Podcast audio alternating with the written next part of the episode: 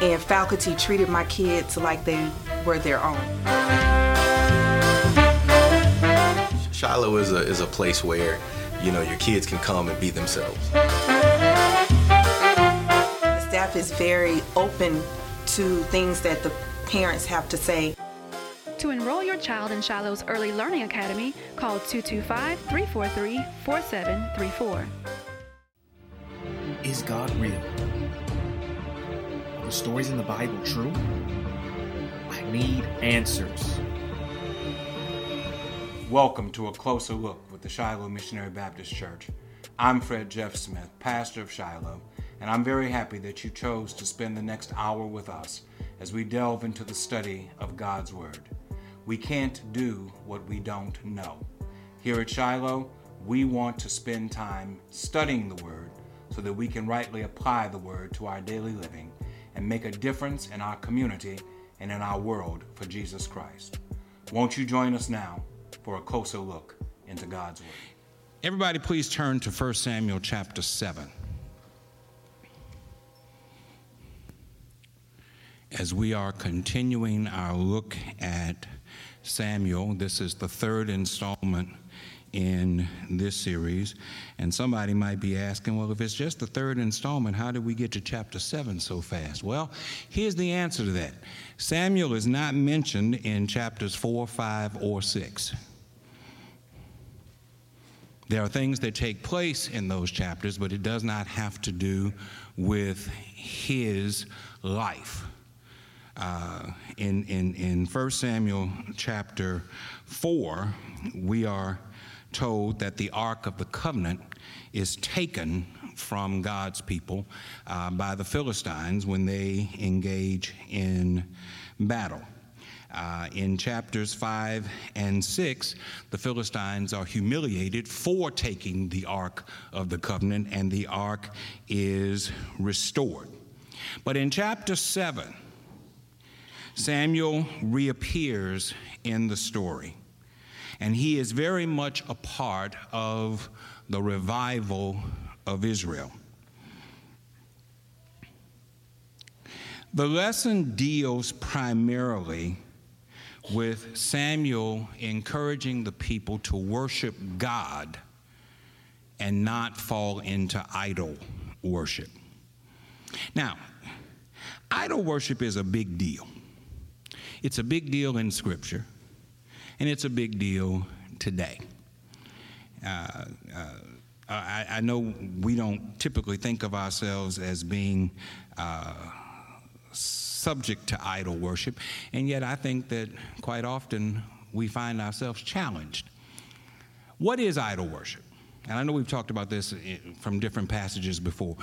What is idol worship? It's not having a wood carving in your living room. It's not having a piece of stone uh, in your foyer. Idol worship is simply this putting anything or anybody ahead of God. When you put anything or anybody, and when I say anybody, anybody includes you.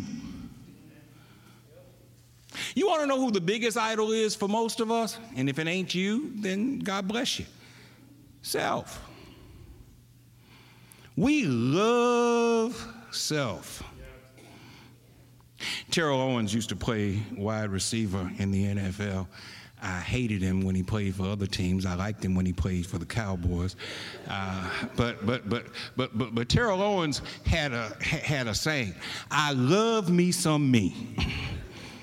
he would say that all the time. I love me some me. A lot of people can agree with Terrell Owens. I love me some me. In fact, in many cases, uh, we are encouraged to love self more than anyone else. Y'all, y'all, y'all know that song that Whitney Houston made famous. She wasn't the first one to sing it, but she made it famous. Learning to love yourself is the greatest love of all. it made a whole lot of money. They sold a whole lot of records, but that's not true. It's not learning to love yourself. And there's nothing wrong with having strong self esteem. There's nothing wrong with having a positive self image. But self esteem, strong self esteem, begins with strong God esteem. God has to be first. And if God is not first, then you have your priorities out of whack. And I don't care how nice a person you are, not every idol worshiper is an evil person. Not every idol worshiper is demonic. They just have their priorities out of whack. Idol worship is to put anything or anyone ahead of God. It does not mean that there is a complete rejection of God. More often than not, it means that we relegate God to the periphery of our lives. I still come to church. As long as the saints ain't playing, I, I still come, come to church. I want y'all to know first thing that was said to me when I walked in here Sunday's going to be an interesting day, Pastor. first thing, Amen. First thing that was said to me in my office, somebody came by the office, it's going to be an interesting day. You might have to take them things down from off your. I, I have some banners in my office that, that say Dallas Cowboys. And it does not mean that, that, that God is, is not in our lives. It just means that we have rele- relegated him to the periphery. And, and it's not just sports, that, that's a benign thing. Often we relegate God to the periphery in favor of our children, in favor of our spouses, in favor of our siblings, in favor of people that are close to us. Sometimes we relegate God to the periphery in favor of uh, personal desires, career choices, anything and anyone that we put ahead of God becomes our idol. And when we do that, we put ourselves in an improper relationship with God. So we have to constantly be on guard against that.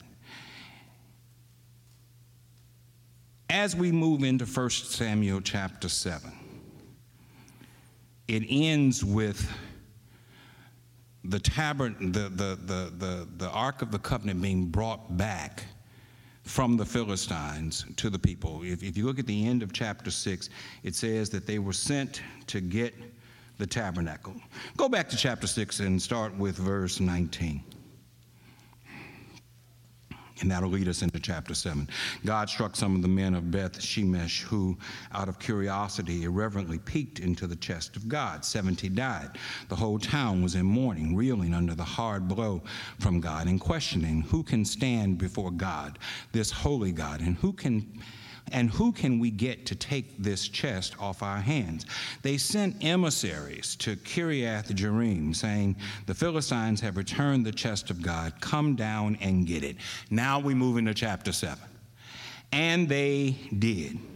The men of Kiriath Jearim came and got the chest of God and delivered it to the house of Abinadab on the hill. They ordained his son Eleazar to take responsibility for the chest of God. From the time that the chest came to rest in Kiriath Jearim, a long time passed. Twenty years it was. And throughout Israel, there was a widespread, fearful movement toward God. There was a widespread, fearful movement toward God. Then Samuel addressed the house of Israel. If you are really serious about coming back to God, clean house. Get rid of the foreign gods and fertility goddesses. Ground yourselves firmly in God. Worship Him and Him alone, and He'll save you from Philistine oppression. They did it. They got rid of the gods and goddesses, the images of Baal and Ashtoreth, and gave their exclusive attention and service to God. Now, if you read the previous chapters uh, that, that, that, we have skipped over, uh, 4, 5, and 6, you will see that God took the Ark of the Covenant, what, what is being called uh, here uh, the, the chest of God.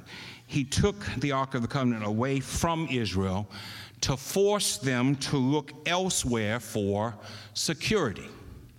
You have to understand the, the, the history of the Ark of the Covenant. When, when God instructed Moses and gave him very specific instruction on how to build the ark and then placed the law, the covenant between God and man in the ark, God made it clear that the ark held the word of God. Whenever the ark went before the armies of Israel throughout their entire time wandering in the wilderness, they prevailed in battle. When the ark was there, they prevailed. When the ark was not there, they had a problem. Here's what happened people became more connected to the ark than to God. People became more enamored by the ark than by God. Consequently, that which God gave them, that which God had established for them, became an idol to God as opposed to the true worship of God Himself. Now, when God gave the Ten Commandments, because y'all don't know all of the covenant, the covenant takes up like four chapters, but y'all do know the Ten Commandments, right? in Exodus chapter 20.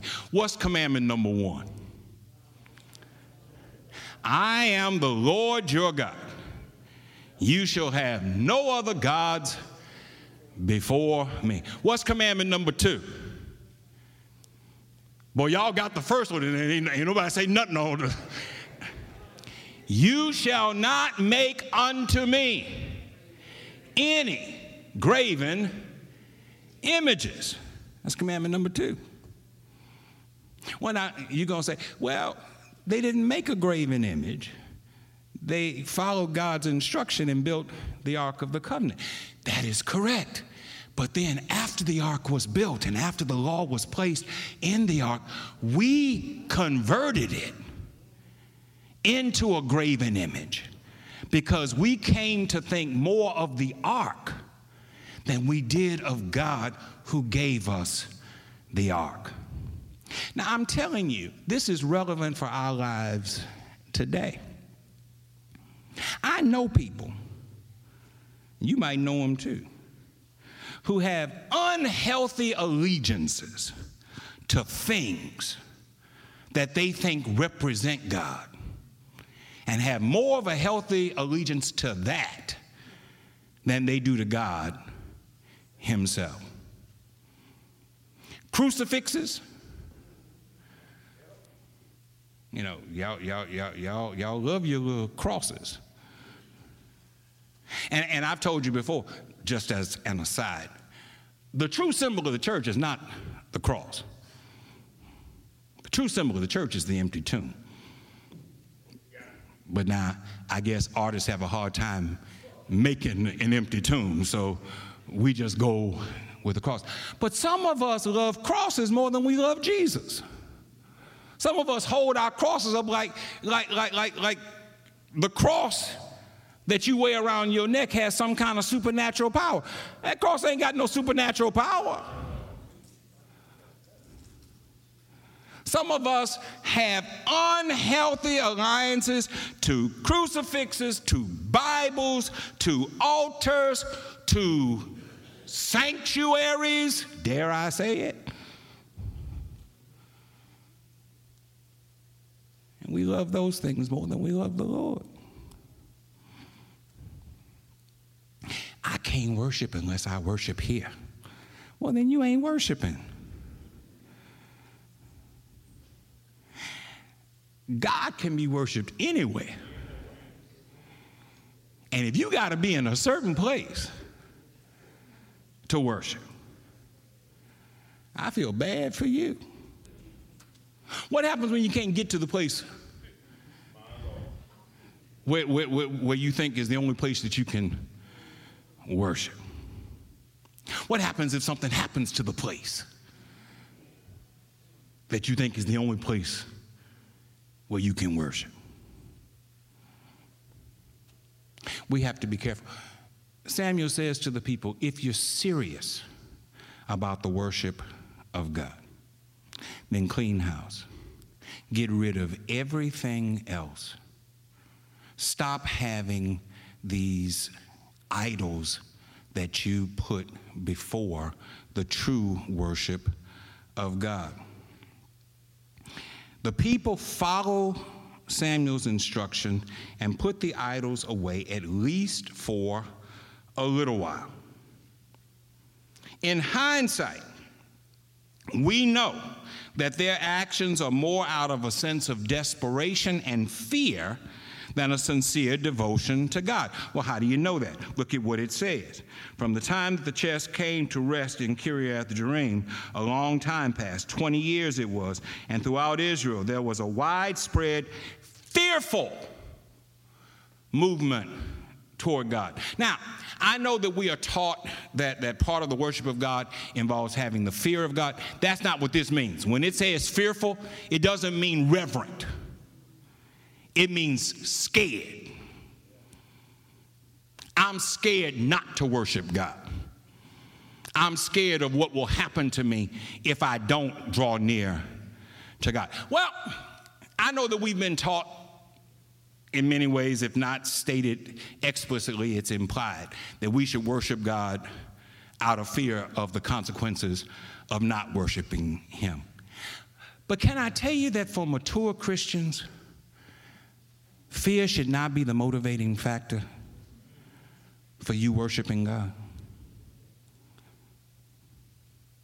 You ought to have, I'm looking at people who are in their 50s, 60s, 70s, and beyond A couple y'all I know are younger than that, forgive me. But you ought to have a background of experience with the Lord over the span of your life to where you know what the Lord has done for you. And so I'm no longer worshiping God because I'm scared of what happens if I don't. I'm worshiping God because I know what He's able to do. I am absolutely convinced of it. And here's the thing even if he doesn't do it, I'm going to worship him anyway. Nebuchadnezzar grabs Shadrach, Meshach, and Abednego. That's not a bad Negro. It's Abednego. Look at it. A B E D N E G O. Abednego. Nebuchadnezzar grabs these three young men and says, You will either bow to my idol, you will bow to my shrine, or you will burn in a fiery furnace. And, and, and, it seems like he said, take a minute to think about it. Because their response is, we, we don't even have to think about it. We don't need a minute. We're absolutely confident of what we will do. We are confident that the God we serve is able to deliver us and that he will deliver us from your hand. But that's not all they said. They added this even if he doesn't. Even if we're wrong about what he's going to do, we still won't bow you ought to have a background of experience so, that you're not running to, to the Lord, you're not running to the church because you're scared not to. But you, you ought to have something in your life where you look back and see it wasn't me who got me over this, it wasn't who I knew who got me over this, it was the Lord who got me over this. Job is sitting in sackcloth and ashes. He's lost his wealth. His crops have burned. His livestock has been stolen. His children have been killed. His wife has called him a fool and told him he ought to curse God and die. And his friends have gathered round him, and one by one, they have said to him, You ought to repent of the sin that you have committed, and maybe God will be gracious to you and give you another chance. You know what Job says?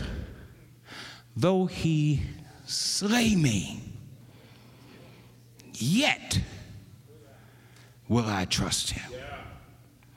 In other words, I'm not trusting him because I'm out of my mess.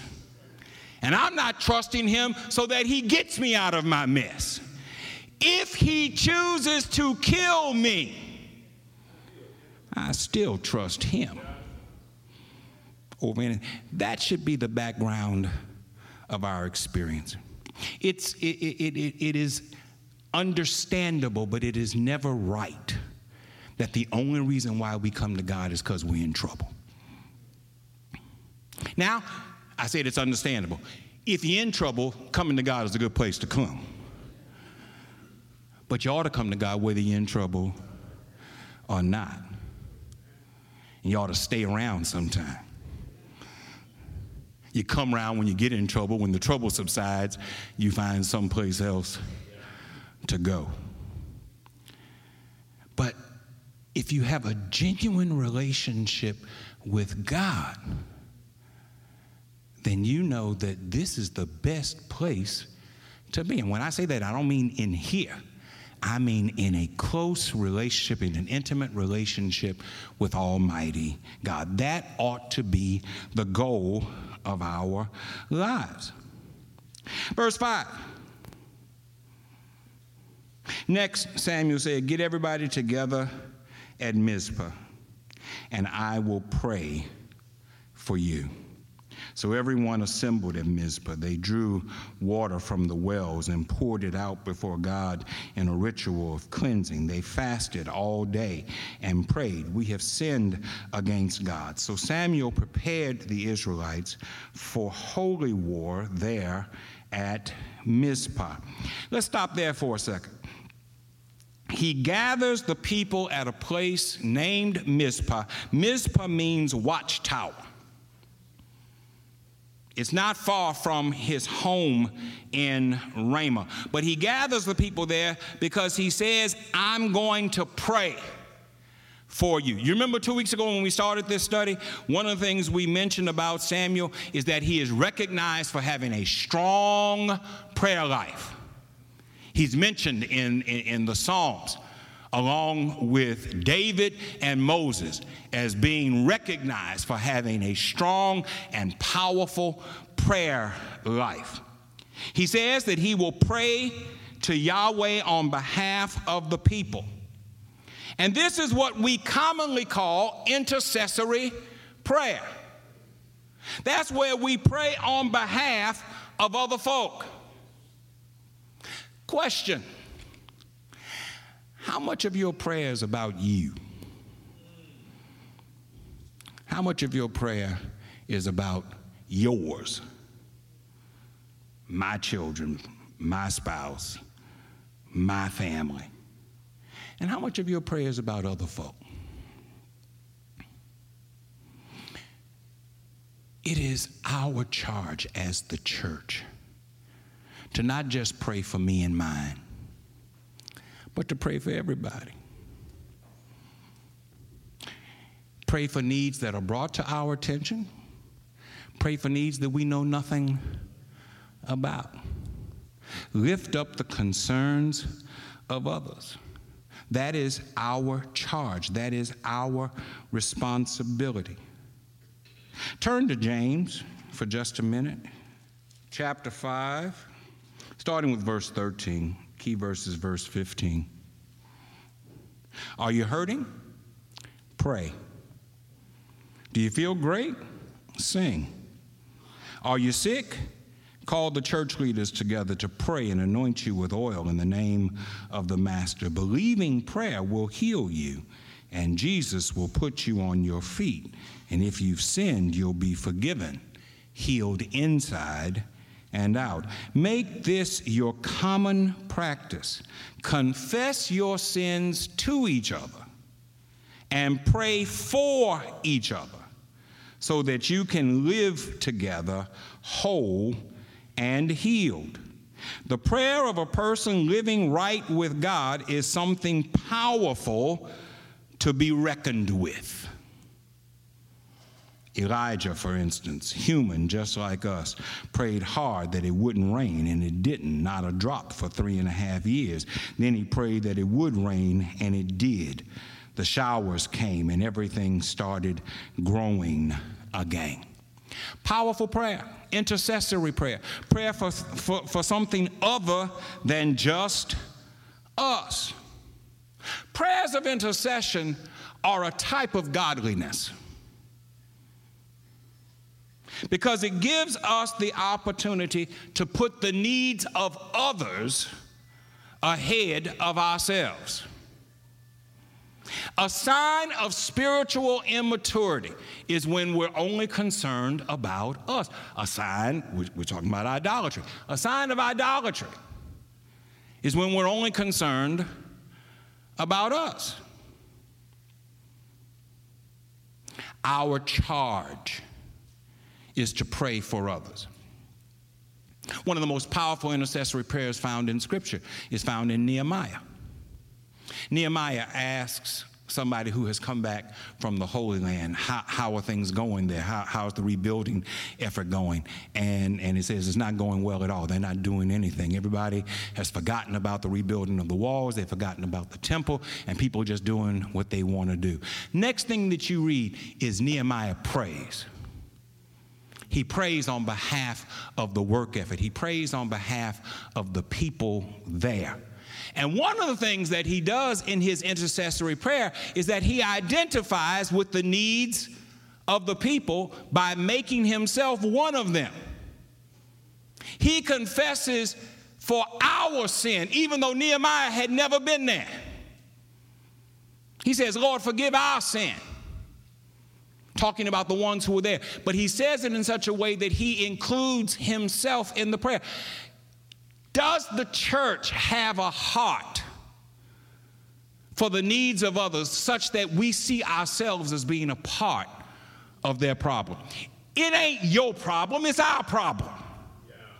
It ain't your hurt, it's our hurt. Old folk used to pray, Lord, give us a love that runs from heart to heart and from breast to breast bind us together in a bond of love that's so strong that one can't fall for the other. Part of the problem that we have with the church is that there is an immediate tendency to separate ourselves from the needs that exist. That ain't my problem. I hear y'all, I, I, I, don't hear y'all, I read y'all, I read all y'all social media. He ain't my president. Yes, he is. You didn't vote for him. If, if, you, if you stopped it, I didn't vote for him, you'd be telling the truth.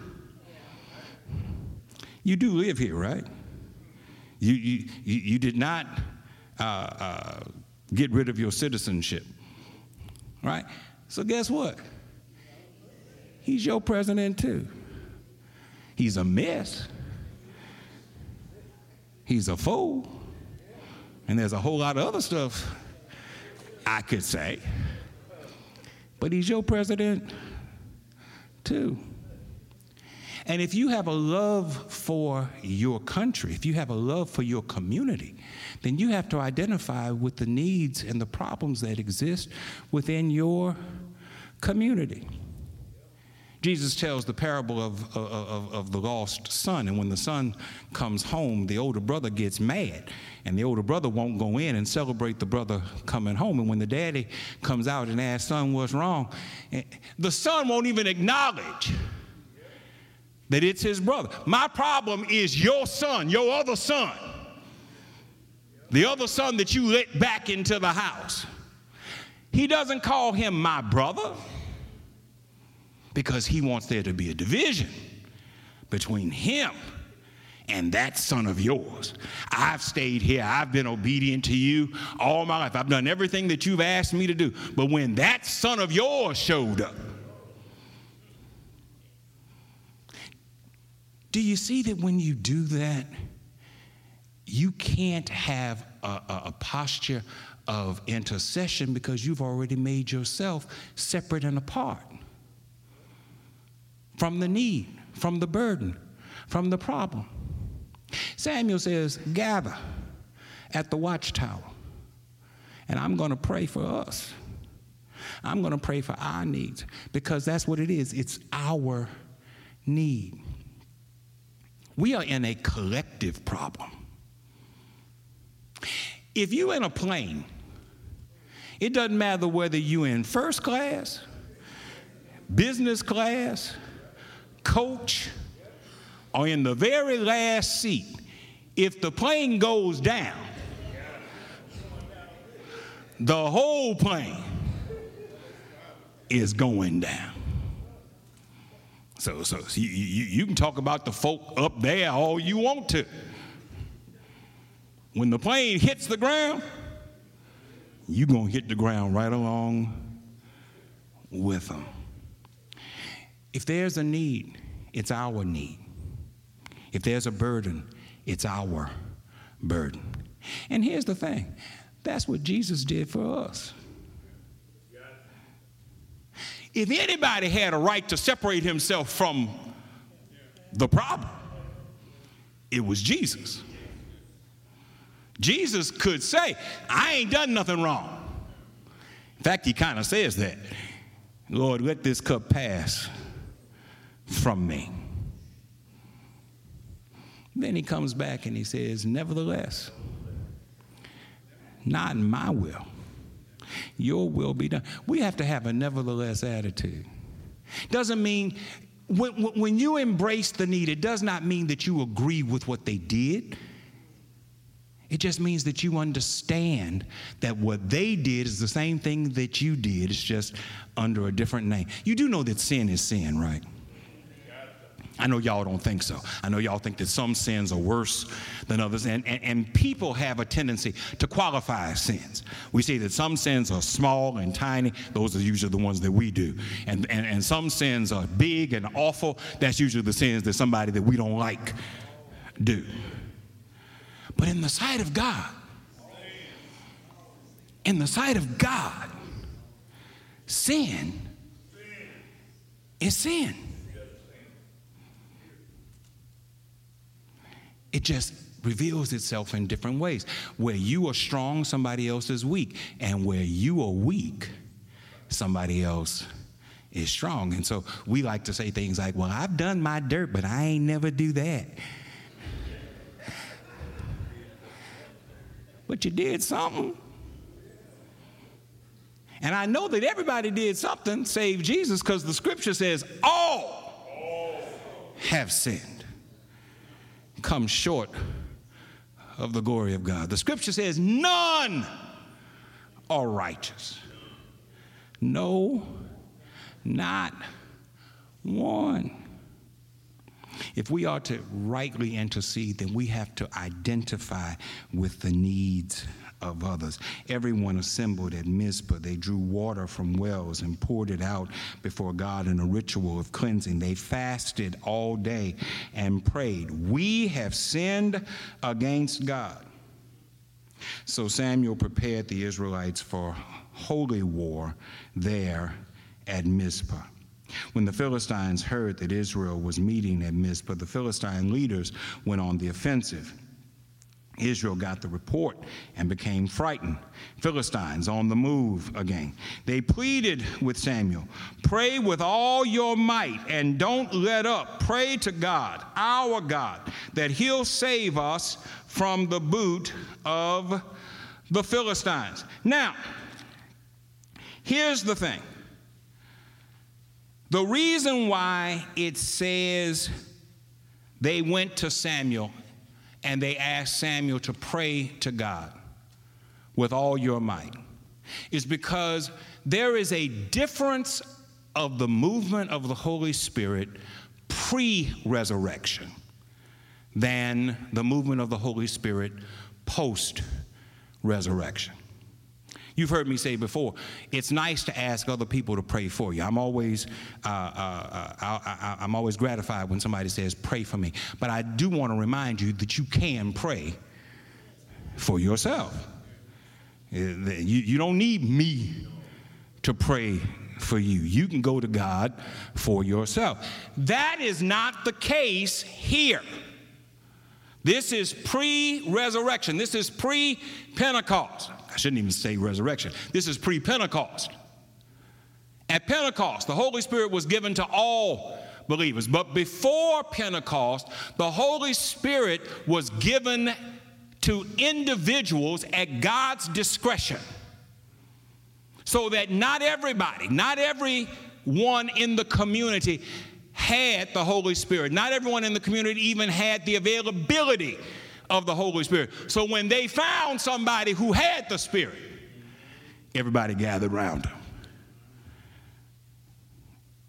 Isaiah writes, The Spirit of the Lord is upon me. And, and, and, it's a powerful statement because not everybody in Isaiah's time and in Isaiah's presence could say that. And the same thing is, is true here what they recognize when they see the Philistines moving and they feel the fear bubbling up in their hearts, what they recognize is that we need divine help. And so they go to the one who serves as the, the, the, the, filter that will give them divine help. One of the things we said when we started this series is that Samuel, in addition to being recognized as one of the last judges of, uh, of Israel, was also a priest. And what is the work of a priest? The work of a priest is to represent the needs of the people before God and to share the word of God to the people. He's the mediator. And so when, when word comes that the Philistines are on the march, remember just in, in the previous chapters, the Philistines had routed the Israelites in battle. And so when they hear that the Philistines are on the move again, they're scared that, like they got routed before, they're going to get routed again. And so they turn to Samuel and they say, Pray. Pray with all your might. We have fasted. We have prayed. We have done the best that we know how to do. But we want you to pray. We want you to intercede on our behalf so that we are not put in the same position that we were in before. With that understanding that, that, that at that time the movement of the Holy Spirit was with individuals and not pervasive with everyone, the, the, the great lesson from these verses is that it is not enough for us to seek the Lord. We must also believe that He rewards those who do seek Him. Have you ever read Hebrews 11? Now, faith is the substance of things hoped for, the evidence of things not seen. That's, that's verse 1. That's usually the verse everybody knows. Skip down to verse 6 it says, For without faith, it is not possible to please God. And then he tells you what faith ought to do for you. Faith ought to cause you to believe not only that he exists, but that he rewards those who diligently seek him. What does diligently seek him mean? All the time all the time. All the time. All the time. I've told y'all before when I was when I was a boy, I used to think my mama was too religious because she called on the Lord for everything. She'd lose her keys and she'd stop looking for the keys and pray. Lord, help me to remember where I put my keys. And I'm a seven or eight year old child, and I'm saying, if you just thought about, instead of doing all this praying, because I'm missing out on going to Shoppers Fair while you sitting here praying. if you just remember where you laid them down, we'd have the keys and we could go. But I was young and I was stupid. And now, at the age of 57, when I lose stuff, I stop and I pray. And I say, Lord, help me to remember.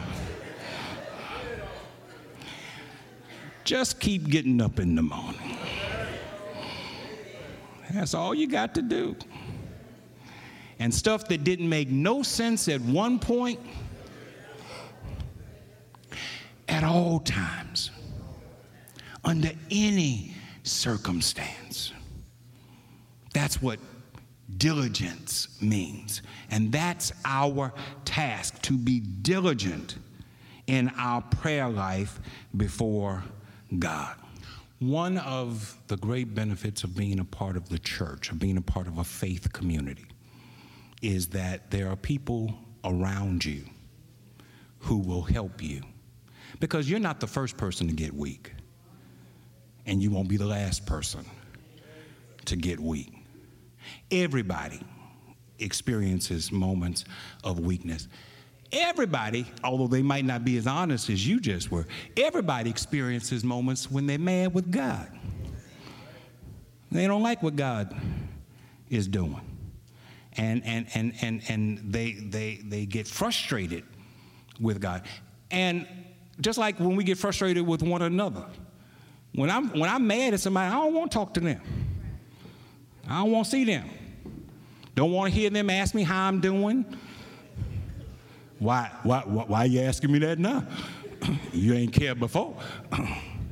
so, so we all feel that. So that's the beauty of being a part of a faith community. Get you a prayer partner. Get you two or three prayer partners. And, and, and when you find yourself incapable of praying. Let them pray with you, not just pray for you, pray with you. I, I would never suggest that you don't pray, but I would suggest that you let others pray with you. Let me add something else. The scripture says that there are times when you don't know what to say, you don't know what to do. The good thing is, because the Holy Spirit dwells within you, the Holy Spirit will be your intercessor. Think about what that means. Think about what Paul is saying when he says the Holy Spirit will intercede with groans and moans that you don't even understand. He's saying that God will pray to God on your behalf. That don't even make no sense. The Holy Spirit is God. God reveals himself in three distinct personalities that we call Father, Son, Holy Spirit. So when Paul says that the indwelling presence of the Holy Spirit will intercede on your behalf, what he's literally saying is God will pray to God for you. That's how much he loves you. That's how much he cares about you. And you don't have to understand it. What you have to do is embrace it and, and allow for the fact that there are weak moments that all of us experience in life. But don't ever stop. When, when, when Lazarus dies and Jesus doesn't show up in time to save him, his sisters, Mary and Martha, are frustrated. They're angry. And, and, and when Jesus does show up, Scripture says something interesting. You go back and read it. It's John chapter 11. You, you go back and read it. It says that when Jesus does show up, Martha goes straight to Jesus. And she says to Jesus, if you'd been here, my brother wouldn't have died. And, we, and she stares at him. That, that's me putting that in there. She stares at him. She, she, she gives him that angry look. If you'd been here, my brother wouldn't have died. We didn't just send for you yesterday, we sent for you four days ago. Jesus talks to Martha. and says, Show me where he is.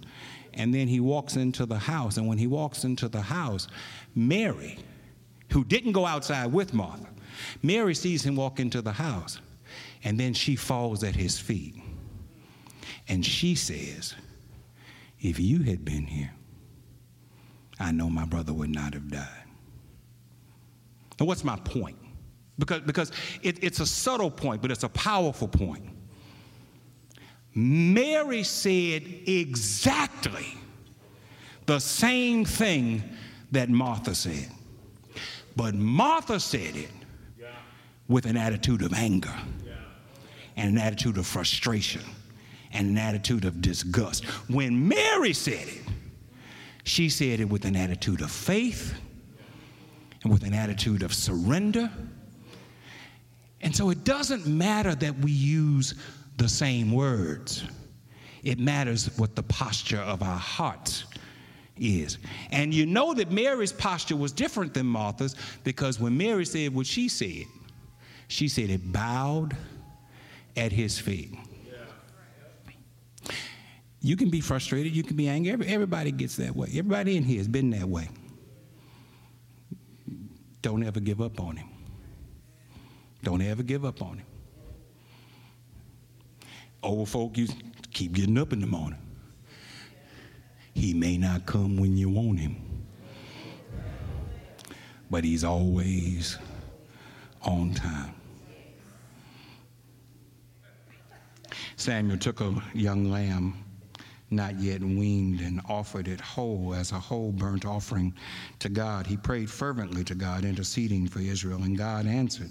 While Samuel was offering the sacrifice, the Philistines came within range to fight Israel. Just then, God thundered a huge thunderclap exploding among the Philistines. They panicked mass confusion and ran helter skelter from Israel.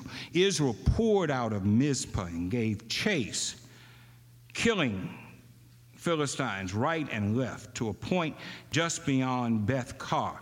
Samuel took a single rock and set it upright between Mizpah and Shen. He named it Ebenezer, rock of help, saying, This marks the place where God helped us. Samuel goes through the religious ceremony of offering a sacrifice to God, and he cries out to God for help. And when he does so, he shows his level of commitment to the Lord. And God responds to his commitment by giving the Philistines to Israel without Israel having to lose a single person. They don't have to fight. What, what, what, does the text say? It says, when they heard the thunderclap, they went into a panic and they ran. And the Israelites gave chase to them. And they slaughtered them. And it says that Samuel made sure that everybody knew this ain't about me. This is about the God that we serve. He set up a monument and he named it Ebenezer. This is the place where God helped us. I pray that we never get to the place where we forget who really helped us. It's nice to thank people who do things for you. It's, it's appropriate to thank people who do. If somebody does something for you, it is always the correct thing to do to say thank you. But do know this that if somebody does something for you, it's because God put them there to do it for you. So when you say thank you to them, you haven't finished with all the thank yous. After you said thank you to them, you need to say thank you to the Lord. Someone just gave me a book not too long ago uh, uh, where, where he lists about 20 people that had an impact on his life. His name is Bobby Saucer. Some of you might remember Bobby Saucer. He, he actually attended here when he lived in Baton Rouge, was a student at Southern. He became the dean of students at Morehouse College. He's written a book about uh, all of the different people that he came across in his life that had a positive and powerful impact on his life. But in the foreword of the book, the first thing he says is that God sent each and every one of those people into his life in order to make the difference that they made. He, he, he does not stop with acknowledging what people did, but he recognized that it was God working through people. God works through people all the time and does wonderful things in our lives. And it's short sighted on our part if we don't recognize that it wasn't just the person, it wasn't just the circumstance, it wasn't just the situation. Things didn't just line up because they lined up, they lined up because God caused it to line up. And I think sometimes we forget who really helped us to the point that if we lose the blessing, we don't know what we're going to do. That is, he said that the person who helped should also thank God that God would use him to be a blessing to others. Because it's their time today. It's going to be your time tomorrow. Well, I'm just glad I was able to help. And you, you do that fake humility thing. But, but, but, but, but, but you know that you're going to need help one day. And, and, and, and so you, you, ought to, you ought to be mindful of the fact that God puts us in these situations and God uses these situations in order for His will to be accomplished. Don't get mad because you're in a bad situation. It'll be over in a little while. The worst moment in my life, my father said something to me that I have never forgotten. This is not the last chapter in your story. You just hold on and keep going. There's another chapter. Hold on. Keep going. There's another chapter in your life if you keep your hand in His hand.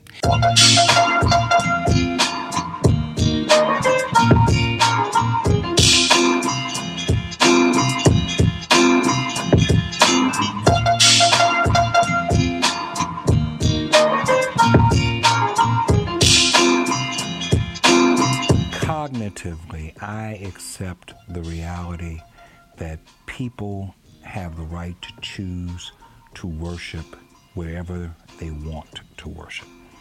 Uh, they have the right to choose to go wherever the Lord leads them.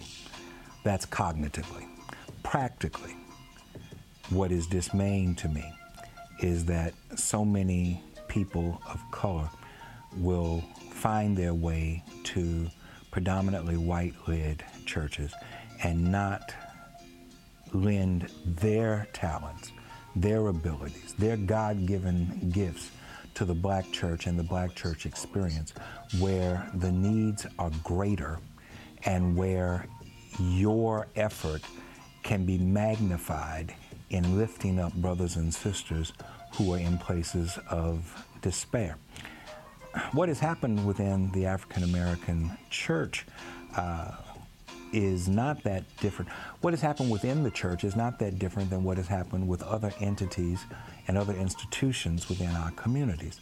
Uh, one of the byproducts of desegregation or of integration, whichever way you choose to, to phrase it, uh, is that there has been a fracture within the African American community. And many of our brothers and sisters have been left behind, uh, and the needs that they have are not being met because there is not the resources available in order to meet them. And I'm not just talking about financial resources, I'm talking about talents, skills, and abilities. I'm talking about academic resources. I'm talking about political influence. I'm talking about the influence that can be made uh, through physical labor and through coming in and just working with one another in order to help lift one another. That's the experience that is unique to the African American church. And it is an experience uh, that more of us need to enjoy and more and more of us need to benefit from. And we are deprived of that. We are deprived of, of the ability to make the differences that can be made because of the fracture that exists within our communities. And you can't convince me uh, that you are benefiting so much from being a part of that alternate worship experience when that alternate worship experience doesn't really speak to who you are. The oppressed cannot receive a relevant message from the oppressor. While we both talk about Jesus, we talk about Jesus from two entirely different perspectives. And so it is important that we recognize that even though we may have enjoyed a, a, a larger uh, degree of success in, in other venues of our lives and other aspects of our lives, it does not change the fact that we are still members of the oppressed community. The oppressed community in Baton Rouge, the oppressed community in Louisiana, the oppressed community in the United States of America. And as the oppressed, we need to recognize the importance and the significance of bringing our resources together and utilizing them for the uplifting of us all. And where we fail to do that, we are a part of the problem and not a part of the solution.